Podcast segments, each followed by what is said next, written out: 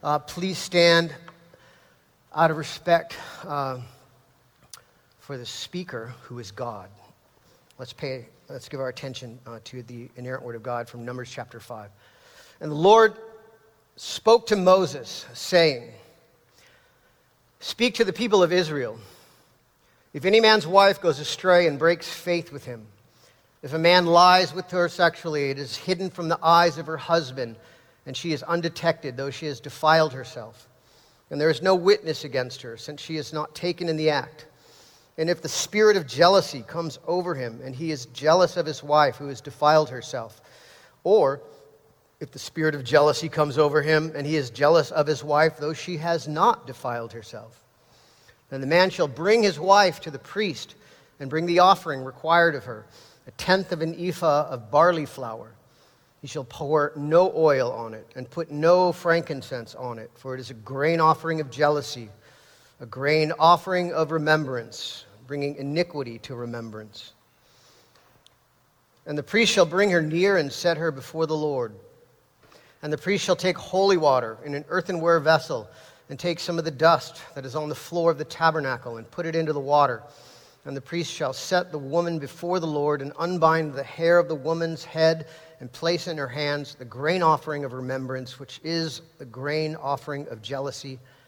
And in his hand the priest shall have the water of bitterness that brings the curse.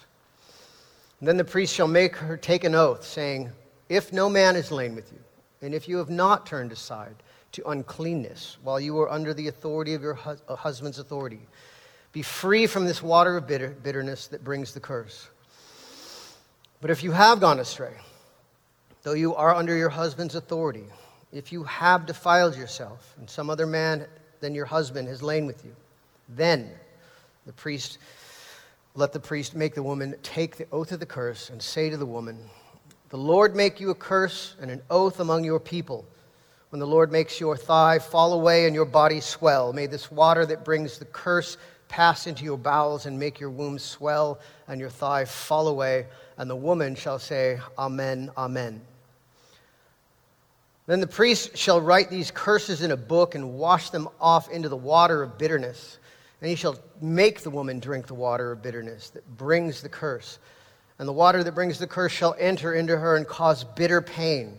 And the priest shall take the grain offering of jealousy out of the woman's hand and shall wave the grain offering before the Lord and bring it to the altar, and the priest shall take a handful of the grain offering as its memorial portion and burn it on the altar, and afterwards shall make the woman drink the water.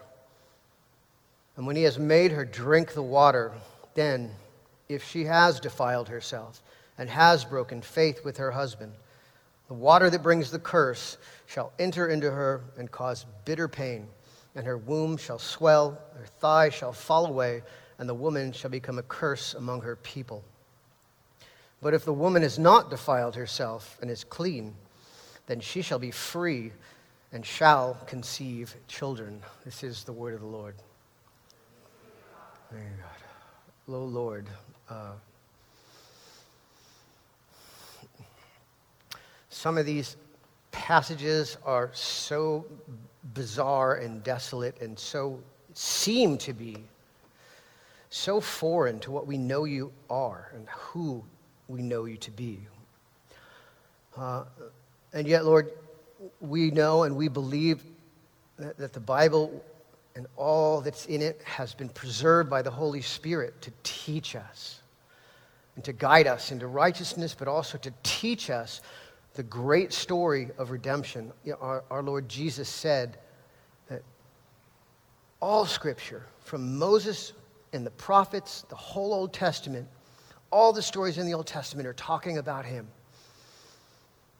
And so, Lord, we pray you would help us to see how this picture shows us not just uh, the desolation of our own sin uh, and your holiness uh, uh and the wrath of your judgment, but even more so, we pray it would show us against that dark and black background the beauty and light of Jesus and the fullness of what he has accomplished for us. Uh, so that, Lord, we, wouldn't, uh, we, would, we would live into that. We would be so grateful for it. Uh, we would be less tempted to run back to the old ways of death, uh, and that we would, be, we would be drawn more towards your beauty, your light, and, and, and by your power of your Spirit, grow us into the likeness of Jesus. So we pray, Lord, that you would show us those things. Uh, you would illuminate our minds by the power of your Spirit as we go through this text, Lord. So we pray that you would uh, give us minds to understand, Lord, and hearts to obey your perfect word, and through it, we trust that you will beautify us, your afflicted ones. In Jesus' name, amen. Please be seated. This passage has a lot of personal weight for me now. It hasn't always been that way. I used to I knew about this passage, but in the past, I never gave it a whole lot of thought. You know, I really just kind of filed it under the you know, weird stuff of the Old Testament that doesn't have any real impact on my life category, uh, and kind of moved on uh, with my day until, uh, until a very dear friend of mine brought it to my attention. This, she was struggling hard with her faith, struggling hard with what she was seeing in the Old Testament. Uh, and she looked at this passage, read this passage, and she said, you know, she was basically said to me, what she saw in this passage was just the moral equivalent uh, to a misogynistic anti woman witch hunt, much like the Salem witch trials. Uh, just a bizarre trial by ordeal uh, where she imagined just countless terrified young women being brought uh, before these powerful men to undergo this awful ordeal and unfairly judged. And, and she was like, I just can't, I just can't get down with that. So much so, you know, I'm not even tripping on the weird magic and the mumbo jumbo and the potion making and, you know, high priest Professor Snape like mixing up the serum of death. I'm not even tripping on that. What I'm tripping on is that this is this God sanctioned this?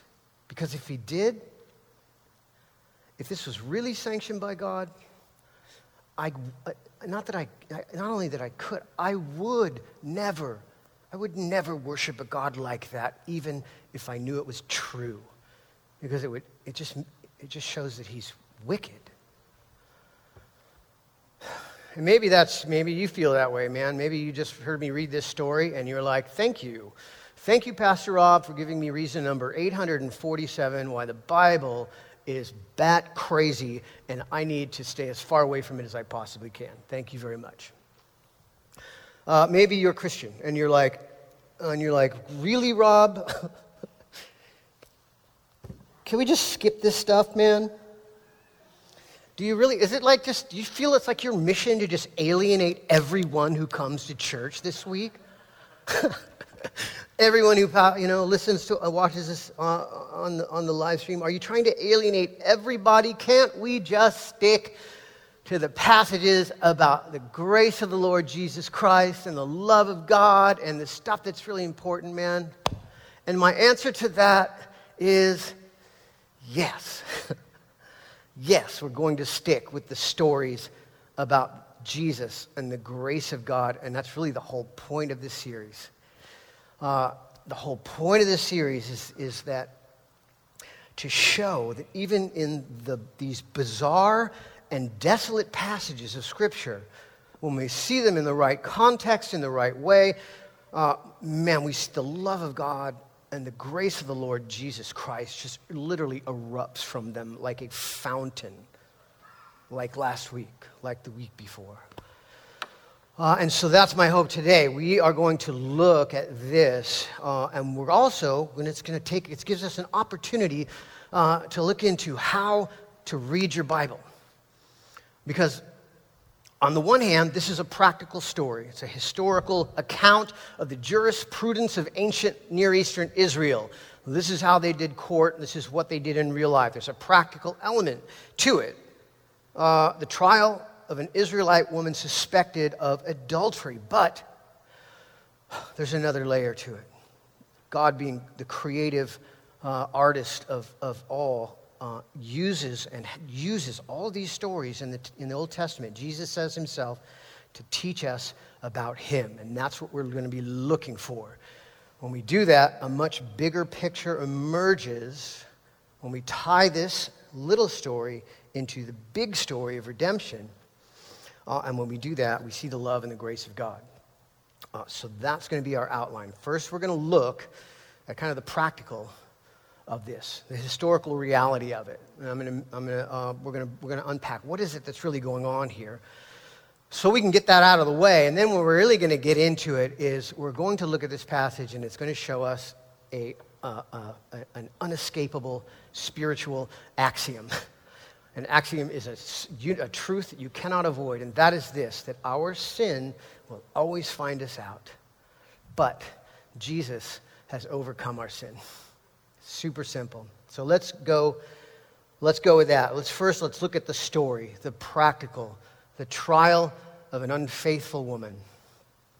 Um, you know, the, the truth of the matter is, and my friend, uh, being a, a super educated person, knew this, that the ancient world, at least up till 1728, is like uh, the last like really despicable case of this that we, that we have on record. At least up till 1700s, the, the trial by ordeal was commonplace, meaning uh, that if there was hidden sin or hidden guilt and there were no witnesses and no one knew what was true and what was untrue, the belief was that you would take this person and put them in some horrendously difficult or dangerous situation, and if they were, if they were innocent, then you would leave it up to God, the divine judge, to save them from it. And if they were guilty, uh, God would allow them to die. Right? Eat, uh, ingest poison. If you're innocent, the poison will have no effect on you. If you're guilty, the poison will kill you. uh, vats of boiling oil. If you're innocent, you'll be able to reach your hand down and grab a stone from the bottom of the vat of boiling oil. If you're guilty, it'll sear the arm off down to the bone, right? You see how this is lining up, right? These trials by ordeal were not friendly things. Um, the most famous one is the water trial, Salem witch hunts. We're all familiar with this, where the belief was that if you were a witch, you had uh, denounced your baptism. And if you denounced your baptism, the water, water would reject you as a pure element. And so, therefore, easy. If, we, if you want to find out if someone's a witch, throw them in the water. If they sink, they're innocent. If they float, they're a witch. I mean, man, I mean, looking back at it, you just can't make this stuff up, right? But that happened. Those are real things that happened to real people. So my friend wasn't totally off base, but is that what's happening here? Let's look. What is going on here? Let me just run through it again real quick, this, the main parts of it. There are some subpoints I'm not going to get into, uh, but um, the main points of it for our purposes are this. There, uh, there's a husband who suspects that his wife has been unfaithful. He's just overcome with jealousy. Maybe, you know, maybe he's like, you know, like seen some errant text messages or something like that. Um, he's gotten something that's made him feel like his wife has been unfaithful. And when that happens, the law commanded uh, that rather than taking matters into his own hands, he was to bring his wife to the temple or to the tabernacle. And the priest would then take the woman and place her before the Lord. Scary enough right, for a regular Israelite woman to go into the tabernacle, into the court, or into the, uh, the holy, uh, and to be before the Lord God. And then the priest would take and make this mixture, the, right? It, um, it would take water and take some dirt from the floor of the tabernacle, and then he would write the curses out on probably a leather uh, piece of vellum, and then uh, with charcoal ink, and then he would like pour water and wash the charcoal ink off the page and into the cup. Uh, no magic, no potions, nothing weird. It's just water from the laver, uh, it's dirt from the floor of the tabernacle, and it's charcoal ink. It's not magic, it's not potion, it's all symbolism. It's stuff that would have been understood by the Israelites in their culture. The water symbolizing the Holy Spirit, and the, the dust from the floor of the tabernacle of God's presence, signifying God's holiness and God's presence, and the words of the curse in the water, signifying ingesting the, the God's curse into your body. Uh, and so the cup is described as the bitter cup.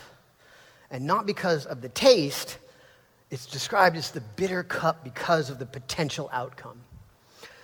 She's made to say the amen uh, to the curse, to the oath, and then she's made to drink the bitter cup of God's curse. And there's two possible outcomes. The first, uh, the one that I think is emphasized in the text, is that first, if she's innocent, she'll be vindicated. Nothing happens. She's, she's vindicated by God, uh, and, she's, and, she, and she, she, uh, she gets to go home. Uh, and her husband is um, rebuked by the priest. And, but if she's truly guilty, the water doesn't cause a miscarriage or it's not, it's not an abortion. It, it, it's euphemistic language that means that she becomes barren. It says, you know, it, it, says if she's vindicated, she will conceive children. At the end, we can, you know, we know from that and from the euphemistic language that it means she would be barren, which is not a small thing. In ancient Israel, the ability to have children for women in ancient cultures was huge. To be able to contribute to your people, to your society. The more babies that were born, the more people there were, the more crops could be harvested, uh, the more provision you had, the greater your military could be, the more protection you had from raiding bands of vicious foreign enemies.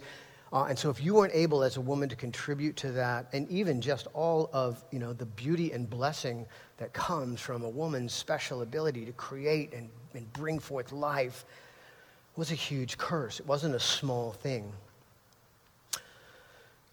So look, that's what's going on now. Let's I mean to get some clarity on this, let's like compare it against the popular some other popular alternatives of the time. Uh, let's compare it to the trial by ordeal, where uh, you know she's taken and thrown into the water with a rock. Uh, if she sinks, she's innocent. If she floats, she's guilty. Compared to that,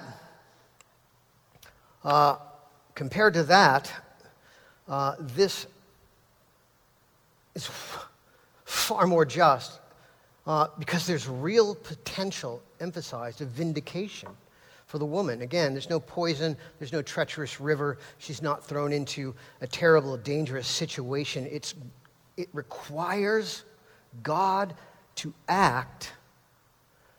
Uh, the water, and that's all that, it's just a prop it's just symbolism, but it requires God to act and bring the curse if she is guilty. So if you're an atheist and you're reading this, you know, this should be like the best news in the world because if there's no God, there's no punishment, there's no curse, 10 out of 10 women would walk and be vindicated from this. Uh, second comparison is to allowing the jealous husband to be the judge, which is unfortunately still an all too popular alternative or the husband's family. Instead, what this did was it required people to come to the Lord, to, be, to the priest, and stand before the Lord. And it was an act, it was literally an act of faith, it was an act of submission to God, where it, we were, the, the woman and her husband came before God, and God, who sees all and knows all, is the judge. And he judges perfectly and he judges fairly. Uh, so I'm arguing that there is, relative for the time, there is a ton of justice and a ton of protection afforded women uh, compared to other cultural expressions of justice of the day. And um, honestly, man, I will take, uh, I would take this. I would take that over risking corrupt witnesses and biased juries and perjury all day, especially if I was a woman or a minority in our current jurisprudence system, I would take God, the judge, all day if I was innocent.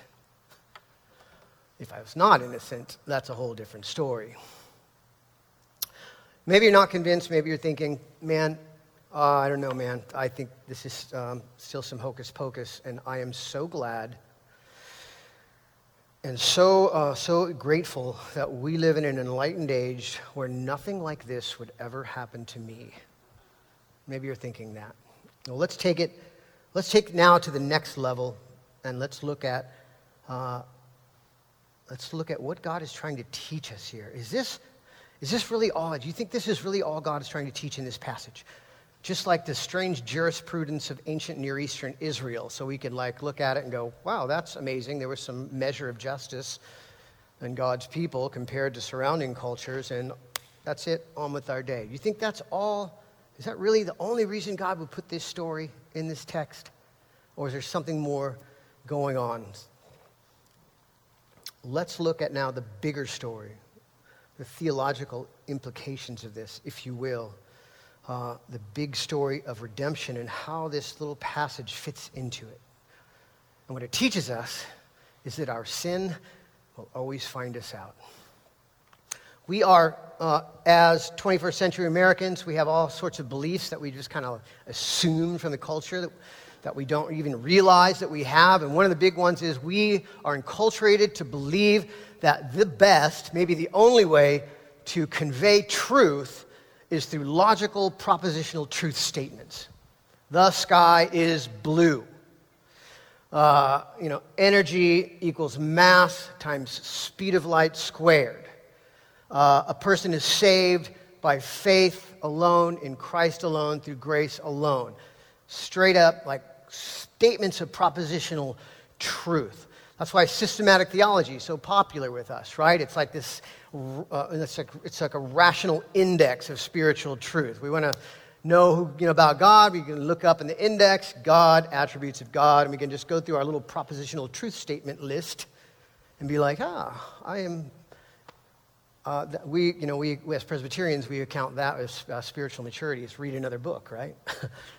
um, However, and so what does that do? That filters how we read the Bible. If that belief, that underlying belief, is a filter with how we look at the Bible. We see it as this historical story of ancient Near Eastern jurisprudence, and we say that's interesting, uh, interesting cultural artifact.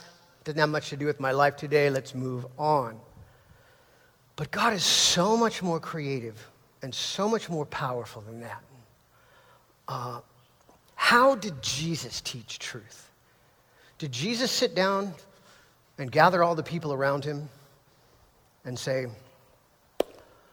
uh, Children, what is your only hope in life and death? My only hope is that I, in life and death, belong to the Lord Jesus Christ. Who is God? God is a spirit, infinite, eternal, and unchangeable in his nature. He didn't do that. He didn't like lay out propositional truth statements of God or of the spirituality. What did he do? He taught in parables,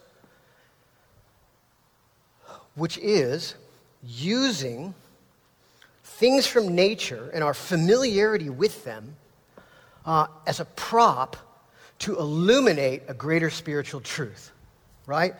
What did he say? He sat down, he said, The kingdom of heaven is like a farmer uh, who goes out to sow his seed, right? Everybody at that time knew what a farmer was, knew what sowing seed was. They knew about crows coming and eating seed. They knew about good soil and bad soil. And so he used all these elements from the natural world as props, as pictures, as illustrations of greater spiritual realities. Um, and the stories in the Old Testament are in many ways the same. They are like parables, using these natural things that we can see and our familiarity with them. We all know about trials, we all know about um, unfaithfulness, we all know about these things. He uses these natural elements of the created world to give us a foothold, a mental foothold and to illuminate to us the spiritual reality that we cannot see. He does it all through the Old Testament. So, what is it? Uh, what is God trying to teach us?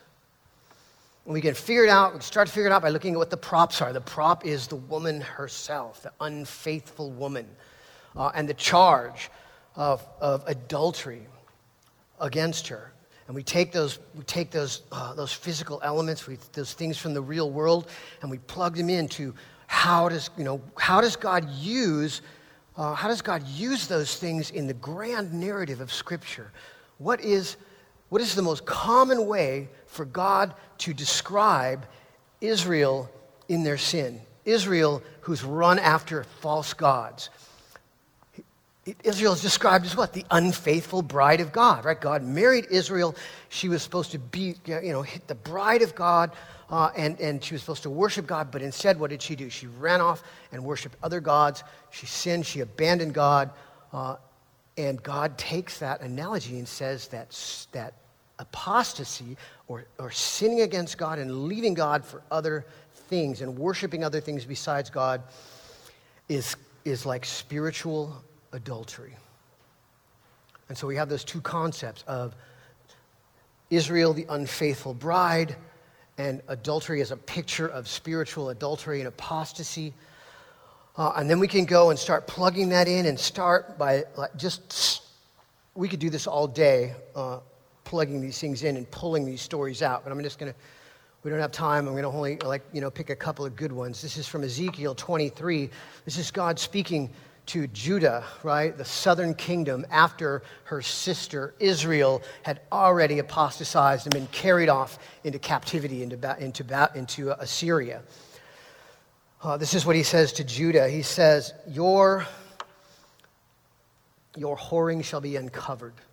Your lewdness and your whoring have brought this upon you, because you played the whore with the nations and defiled yourself with their idols. You have gone the way of your sister Israel Therefore, I will give her cup into your hand, says the Lord God. You shall drink your sister's cup. You will be filled with drunkenness and sorrow, a cup of horror and desolation. You shall drink it and drain it out. Isaiah says, Oh, Jerusalem, this is God's people we're talking about. Oh, Jerusalem, you who have drunk from the hand of the Lord the cup of his wrath, who have drunk the dregs to the bowl of the bowl, the cup of staggering. Man, did you catch that? He went right from the imagery of unfaithful Israel, the unfaithful bride of God, guilty of spiritual adultery to the cup of the Lord's wrath being placed in her hand. Uh, man, like I, I said, we could do this all day. We could do this all day, pulling out passages about Israel, the unfaithful bride. Whole books of the Bible, Hosea, God has a prophet, marry, a prostitute. Uh, and she serves as like a picture of Israel. And God says, Yeah, this is what, our, this is what our relationship is like. We could go on and on and on. Um, well, let me give you just one more and let me move from the realm of, of, of, of poetic picture. And let's take the same concept and bring it back into propositional truth statement. That's because that's what we that's what we like, right? New Testament epistles. This is Paul explaining what this all means, and he says in Romans 2 uh, 16, Brian read it earlier, the single most terrifying verse in all the Bible, he says, that God will bring everything to judgment on that day when, according to my gospel, God judges the secrets of men by Christ Jesus. The secrets of men. That is the most terrifying verse in the Bible, man. Because we all, listen, we, I know you, I know me, I know you. and we got it, you know, we got it together, right? We've got our carefully cultivated public image. Um, uh, but everybody's got secrets. Everybody, I don't care who you are, you have a secret that if we took that, if we had the technology to bring you up on stage and play that secret on the Jumbotrons would be terrified. terrified. And that is a picture of the final judgment, of the last day. All the clever arguments wash away, all the justifications wash away. Uh, and we are standing in front of God,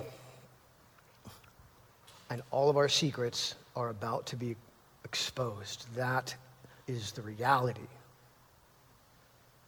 So let's go back to the story.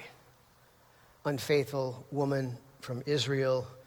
She's standing in the tabernacle in front of the Holy of Holies. The edges of the wings of the seraphim are sticking out. Cloud of the presence of God, maybe visible.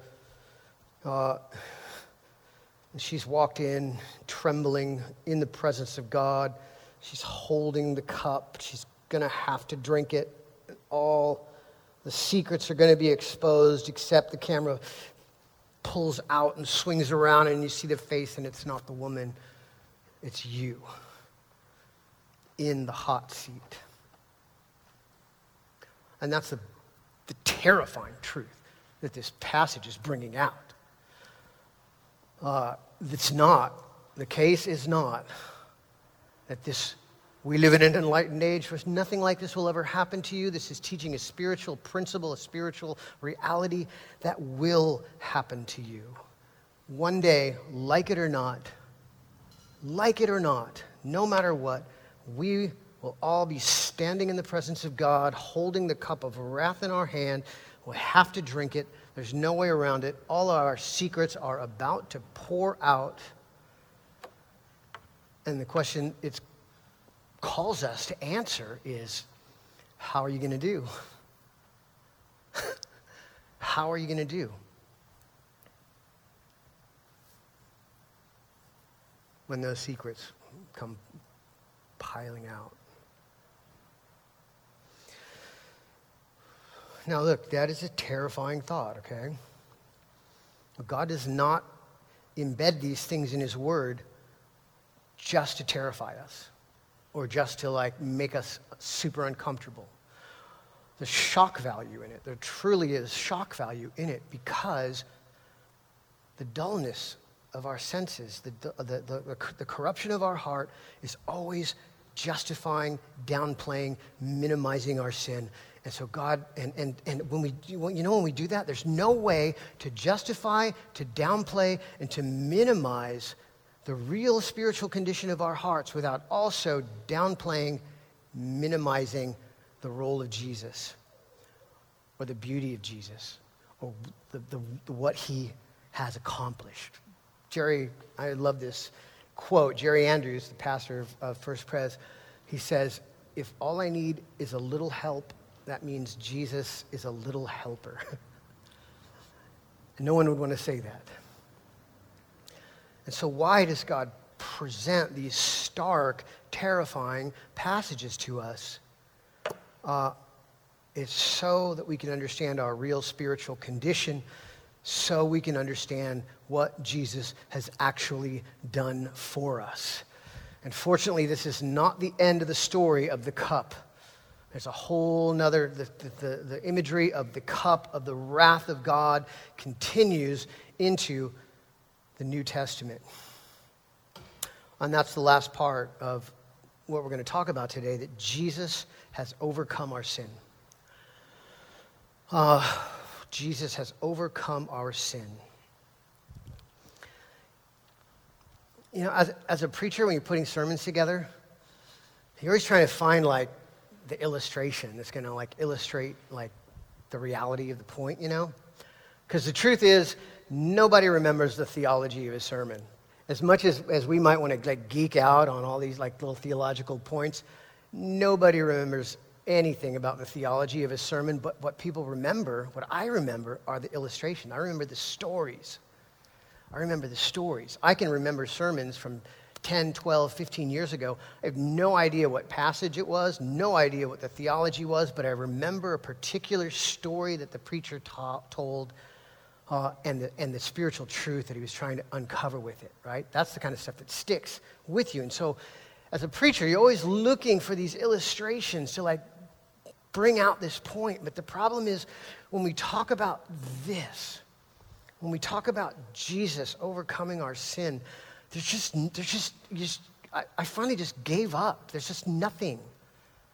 There's no story, there's no movie character, there's no play, there's no, there's really nothing that even comes close to depicting the grandeur and the, the, the, the, beauty and the power of what Christ has accomplished for us. Every other story, really, uh, is a hack on this main story. It's on, every other story is in some way kind of a hack on the story of Jesus rescuing us from death, the good king who comes and dies and rescues his people.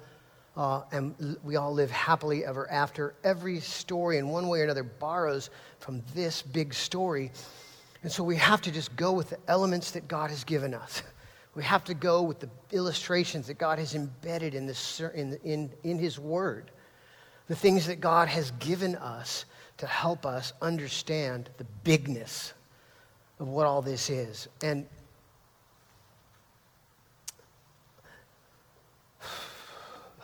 sometimes we do that. Sometimes we have things like that that we do so often, they lose their power. Every week, we do the Lord's Supper and every week I hold up the cup and I say, the cup of blessing which we bless. And we probably never, I never really, don't we ever stop and think, well, why is this a cup of blessing? What makes this a cup of blessing for us? And, and the answer is because Jesus took the cup of wrath for us. The cup of wrath in our hands that we were going to have to drink, Jesus took that cup and he drank it for us to the dregs. This is Jesus in the Garden of Gethsemane praying, My Father, if it be possible, let this cup pass from me. My Father, if this cannot pass unless I drink it, your will be done. What cup is he talking about? It's just some random cup. He's talking about the cup that the scriptures have been talking about for millennia the cup of bitterness, the cup of God's wrath, the cup of God's judgment that He must pour out on our sin. Jesus says, He's praying, He knows the pain He's about to suffer by taking the cup of wrath and having all the sin of the world poured out upon Him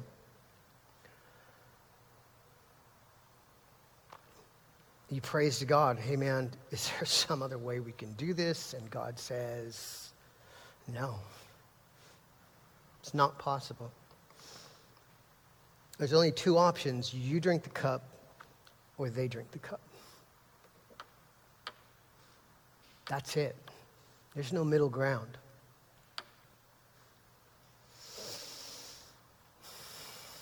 And so he did. He took the curse of God's wrath upon himself our gospel reading.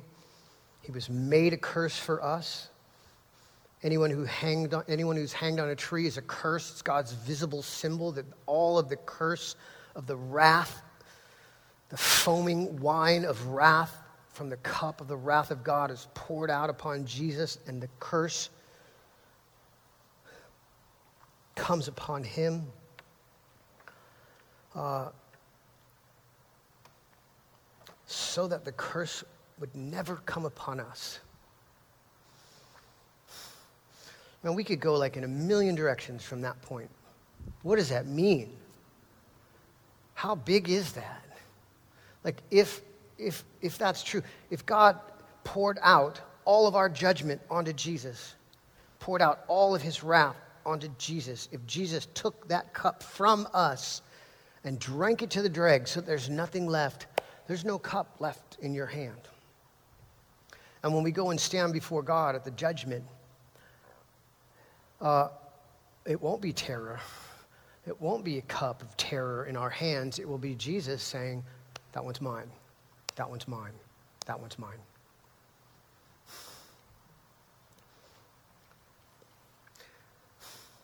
You know, when you flush it out like this, it, comes, it gets harder to understand why anyone would reject this. Nah, I'll take the cup. Can you, I mean, when you say it like that, it sounds insane. I'll take the cup. I'll take my chances. Man, but people do that every day. Why? Because, man, it's possible to read these old stories through our 21st century filters, through our preconceived ideas, uh, through our, our biases about what we believe about the Bible and, and God, and to read all those things in it and come out thinking that God is cruel uh, and evil and unworthy of our worship. But you don't have to read it that way. You can maintain intellectual uh, integrity and read it the way it was meant to be read as an illustrative story of the dire peril that our souls are in outside of Jesus. What would be our reality had Jesus not come to do what he did? Uh, so that we could see that God, what God did, compelled by his love for us, he became a man and took the curse that must be paid upon himself so that we would never, ever have to take that curse upon ourselves. And if that's true, it paints a picture of a very different God who is totally worthy of our worship. Amen. Let's pray. Lord, we thank you for your word, the hard, uh, the beautiful, um, all of it, Lord even the weird and desolate portions like this. Lord, there's a lot, there's a lot that we don't understand. We're separated from the ancient Near East by thousands of years, and there are things about their culture that we don't understand, and um, some of this we still have questions about. However, uh, you have made the, the most important things abundantly plain. You've showed us how, and by showing us how Jesus interpreted the Old Testament, by showing us how the apostles and the writers of the New Testament interpreted the Old Testament, you've shown us the right way to approach it. Uh, and when we do that, when we interpret it the way you've taught us through Jesus and the apostles, we see how beautiful you are. We see the, the devastation of sin, the oppression of it. Uh, but all that is only the backdrop to show us the beauty of what Christ has accomplished for us. So, Lord, we pray that you would help us cling to Jesus. We pray you would help us to see sin for what it truly is poison and death and disease, uh, and see the life uh, that you are molding us into through the Spirit uh, and help us to run forward to be like Jesus so that we might be lights in the world, Lord. And we thank you for your Spirit who has illuminated our minds to all these things. In Jesus' name, amen.